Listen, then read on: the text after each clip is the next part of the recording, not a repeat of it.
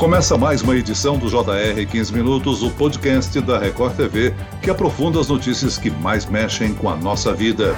O Instituto Butantan, responsável pela distribuição da vacina contra o coronavírus, a Coronavac, recebeu o aval da Anvisa para testar em humanos um soro para tratamento da Covid-19. Os primeiros ensaios laboratoriais realizados em cavalos foram positivos. Mas como esse soro funciona? Será que há alguma contraindicação? E o laboratório teria capacidade de produzir esse medicamento em grande escala? Eu converso agora com a diretora do Centro de Desenvolvimento e Inovação do Instituto Butantan, doutora Ana Marisa Tavassi. Bem-vinda, doutora. Muito prazer em conversar com vocês. E quem nos acompanha nessa entrevista é o repórter do Jornal da Record, que trouxe a notícia sobre esse soro, Herbert Moraes. Olá, Herbert. Oi, Celso. É um prazer estar aqui novamente no podcast. E é sempre bom, né? A gente vem falar de algo que pode se tornar um instrumento essencial no combate à pandemia. Segundo os pesquisadores, esse soro pode impedir o agravamento de muitos casos de Covid-19, o que reduz duas coisas: o número de mortes pela doença e a ocupação de leitos, respiradores e tubos de oxigênio que já estão com lotação máxima em muitas capitais brasileiras. Sem dúvida, uma notícia bem-vinda. Bom, para começar, vamos entender que soro é esse. Doutora, o princípio é o mesmo do soro antiofídico, por exemplo, que é aplicado em pessoas que tenham sofrido a picada de cobras venenosas? Como é que ele funciona? Soroterapia, a, a, ideia da soroterapia é justamente isso, né? Você produzir um anticorpo num organismo e passar esse anticorpo para um outro organismo. Então, exatamente da mesma forma que são os soros é, antiofídico, antiescorpiônico, antirrábico, esse também é assim. Então, você introduz, você imuniza animais, imuniza o cavalo com o coronavírus, o cavalo produz anticorpos, imunoglobulinas contra o coronavírus no sangue dele. É, esse sangue é retirado, processado, se transforma no soro e isso é, é infundido no, no, no, paciente que está infectado. O que, que, é a ideia de qualquer um dos soros? É você pegar um anticorpo que reconheça o agente infeccioso e bloqueie os efeitos daquele agente infeccioso. No caso específico que a gente está falando do coronavírus, a ideia é que o soro reconheça o vírus, bloqueie o efeito do vírus e não deixe esse vírus se multiplicar, entrar nas células e se multiplicar mais. Com isso, você evita, obviamente, a doença, evita a gravidade da doença, né? evita que a inflamação se, se instale da forma é, que, se você deixar o, o vírus correndo a solto, ele vai fazer. Agora, doutora, depois da liberação da Anvisa, como e quando deve ter início essa fase de testes? Então, nós estamos aguardando, aguardando né, até ontem essa, essa liberação que, que finalmente aconteceu. A gente está aguardando também ainda um pronunciamento da, da, própria instituição aqui do Butantan, oficial, com o que está escrito nessa liberação, efetivamente. E agora tem algumas etapas, assim, pequenas regulatórias aqui nossas, né? E o Butantan está preparado para iniciar o teste. Então, num primeiro momento serão dois centros, né, que vão estar trabalhando conosco, né, que já está na mídia, o Hospital do Rim e o Faculdade de Medicina da USP, né? Essa fase 1 e 2, que, que, que, avalia a segurança e avalia a quantidade de doses que vão ser necessárias efetivamente no ser humano para resolver o assunto, os efeitos que o vírus ocasiona. E depois a fase 3, que é efetivamente de eficácia, é um número maior de pacientes. É claro que na fase 3 pode ser que tenha mais centros que vão entrar, né, colaborar nesse, nesse, nesse teste todo, mas nós estamos preparados para iniciar meio que imediatamente, né? Então é, é essa situação. Agora, doutora, quem seriam os voluntários escolhidos para esses testes? São pessoas que estão doentes em casa ou pacientes que estão internados? A soroterapia parte do princípio que você está entregando o anticorpo pronto para bloquear o, o, agente infeccioso. Logo, são pessoas doentes, né? E nesse primeiro momento, serão pessoas que tiverem alto ou altíssimo risco de evoluírem para uma doença grave. Não é em casa, né? As pessoas vão ter procurado o hospital, vão ser diagnosticadas, evidentemente elas vão estar com a doença, E neste primeiro momento é isso, quer dizer, pessoas que tiverem grande probabilidade de evoluírem para doença grave. doutora, a senhora disse agora há pouco que esses ensaios clínicos, então, seria o anticorpo agindo contra o, a infecção. No caso, pacientes em vários estágios da doença, no futuro próximo, também poderiam ser testados? Por isso que você faz o, esse ensaio clínico. Esse ensaio clínico, quando você, esse é o desenvolvimento de um novo produto. Apesar do Butantan ter 120 anos né, de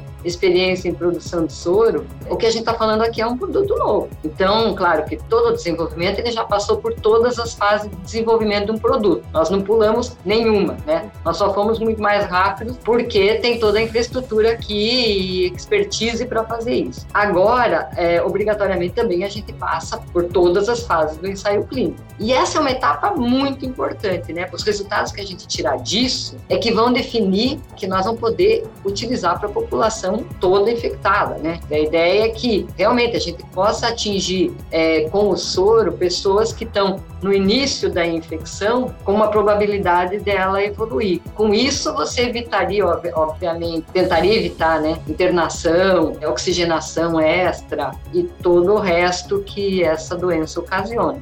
Só para esclarecer, doutora, esse soro ele seria o equivalente a uma espécie de vacina instantânea? São os mesmos princípios, por exemplo, da Coronavac ou não tem nada a ver? Quando você fala de vacina, acho que é sempre bom ter essa diferença, né? Quando você fala de vacina, o que você está fazendo? Você está injetando, não vamos falar da Coronavac, você vai estar injetando um vírus né, inativado, formulado, é, em pessoas que não estão infectadas e o organismo dessa pessoa vai produzir um anticorpo e, e também vai produzir uma memória nas células para que, se um dia esta pessoa tiver contato com o vírus, o organismo dela esteja preparado a não deixar que essa infecção se instale. Esse é o assunto vacina. Quando a gente está falando de soro, eu estou falando diferente. Estou falando, eu estou injetando numa pessoa um anticorpo pronto. Então, o anticorpo está pronto. Eu estou injetando uma imunoglobulina pronta capaz de reconhecer o vírus e, portanto, bloqueá-lo. Logo, eu estou fazendo isso em pacientes, em pessoas que estão infectadas, diferente da vacina que eu estou aplicando em pessoas que não estão infectadas. Sobre vacinação complementares, pode ser complementares, claro. O que, que você imagina? Você imagina que nem toda a população, por motivos vários, vai, vai ser imunizada. Então, você tem que ter alternativa para que essas pessoas que não sejam imunizadas por algum motivo possam ter uma alternativa no momento que forem infectadas.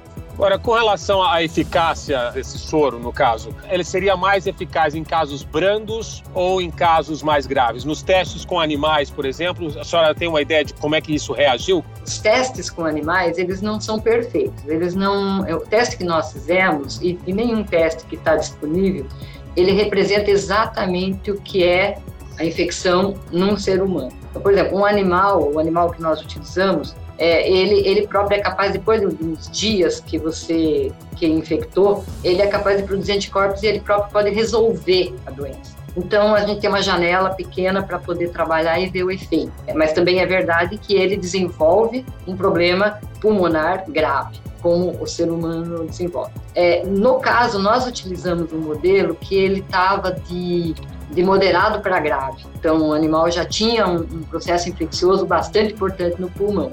Tivemos um resultado muito bom, né? A gente viu uma diminuição da carga viral muito importante no pulmão desse animal e, e também viu todo um efeito de, de uma inflamação muito mais branda, diminuição da gravidade da inflamação, preservação do pulmão, etc. Mas, por teoria, é, se espera que o soro ele seja capaz de bloquear o vírus e com isso resolver a infecção. Quando a doença está muito avançada, ela é muito grave, já não é mais o efeito tanto do vírus que está ali. O que você está vendo é um processo inflamatório muito grande, uma liberação desses agentes inflamatórios, toxinas, etc e muitos efeitos secundários a tudo isso. Nesse momento, nós não tivemos tempo de avaliar é, o que, que acontece numa, no, assim, se, se, for muito grave a doença. Não, não deu tempo de avaliar. O que eu estou dizendo é o modelo que nós fizemos.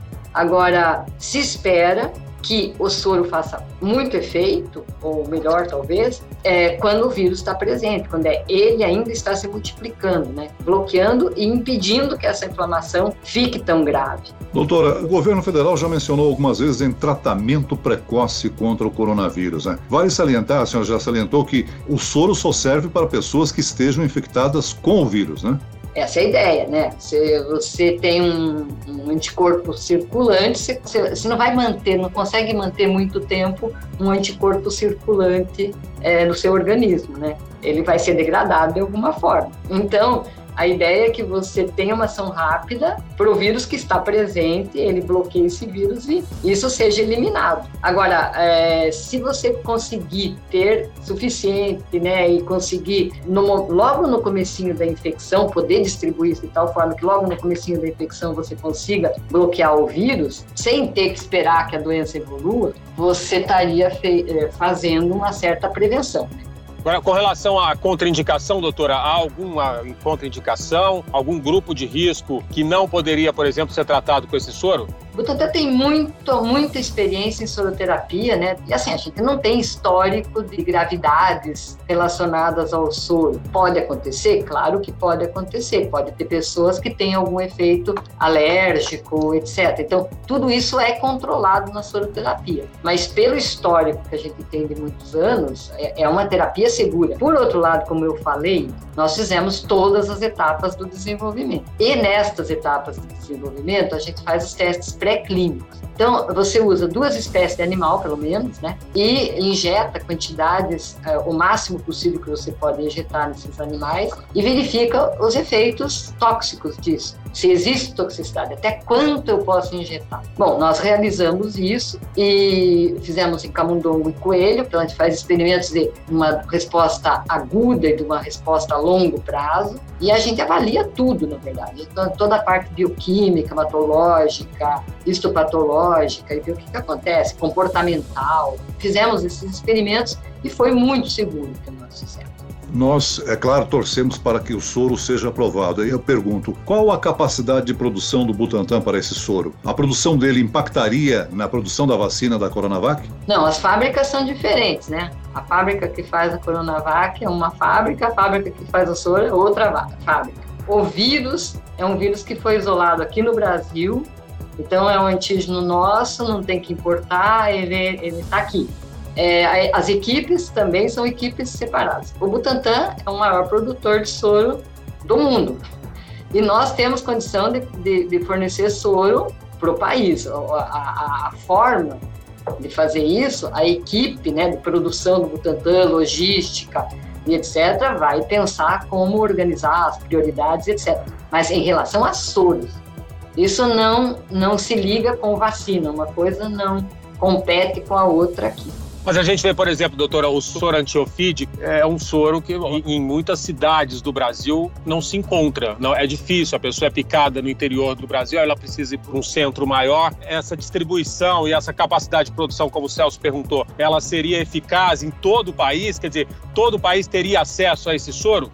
Veja, os demais soros que o Butantan produz, eles estão dentro do Plano Nacional de Imunização. Quem faz a logística de distribuição é o Plano Nacional de Imunização.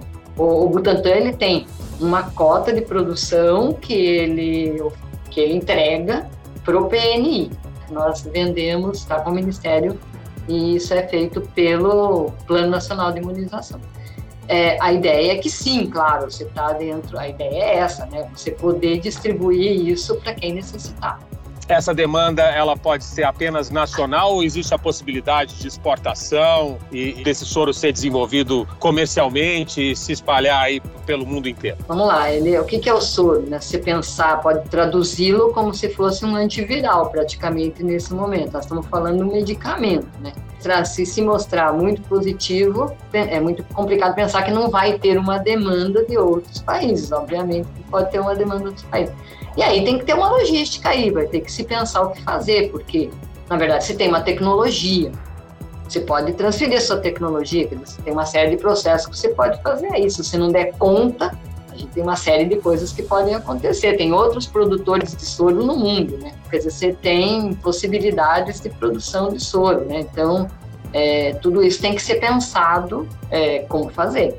Doutora Ana, antes de encerrarmos, e só para esclarecer ao nosso ouvinte, eu gostaria que a senhora explicasse qual a dosagem desse soro e se ele seria, obviamente, injetável, né? É, a dosagem nós vamos saber no teste fase 1 barra 2, né?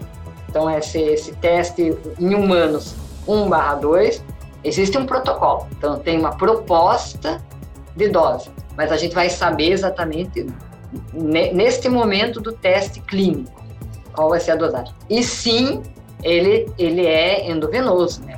A ideia é que você atinja o vírus circulante o mais rápido possível. Então, é por isso é um tratamento que não vai se fazer em casa, né? Muito bem, nós chegamos ao fim desta edição do 15 Minutos. Eu quero agradecer a participação e as informações da diretora do Centro de Desenvolvimento e Inovação do Instituto Butantan, doutora Ana Marisa Tavassi. Muito obrigado, doutora. Eu que agradeço, foi um prazer. Agradeço também a presença do repórter da Record TV, Herbert Moraes. É um prazer, Celso, mais uma vez participar aí desses podcasts tão informativos. Esse podcast contou com a produção de Homero Augusto e dos estagiários Larissa Silva e David Bezerra, sonoplastia de Pedro Angeli, coordenação de conteúdo Camila Moraes, Edvaldo Nunes e Luciana Bergamo, direção de conteúdo Tiago Contreira, vice-presidente de jornalismo Antônio Guerreiro. E eu, Celso Freitas, te aguardo no próximo episódio. Até amanhã.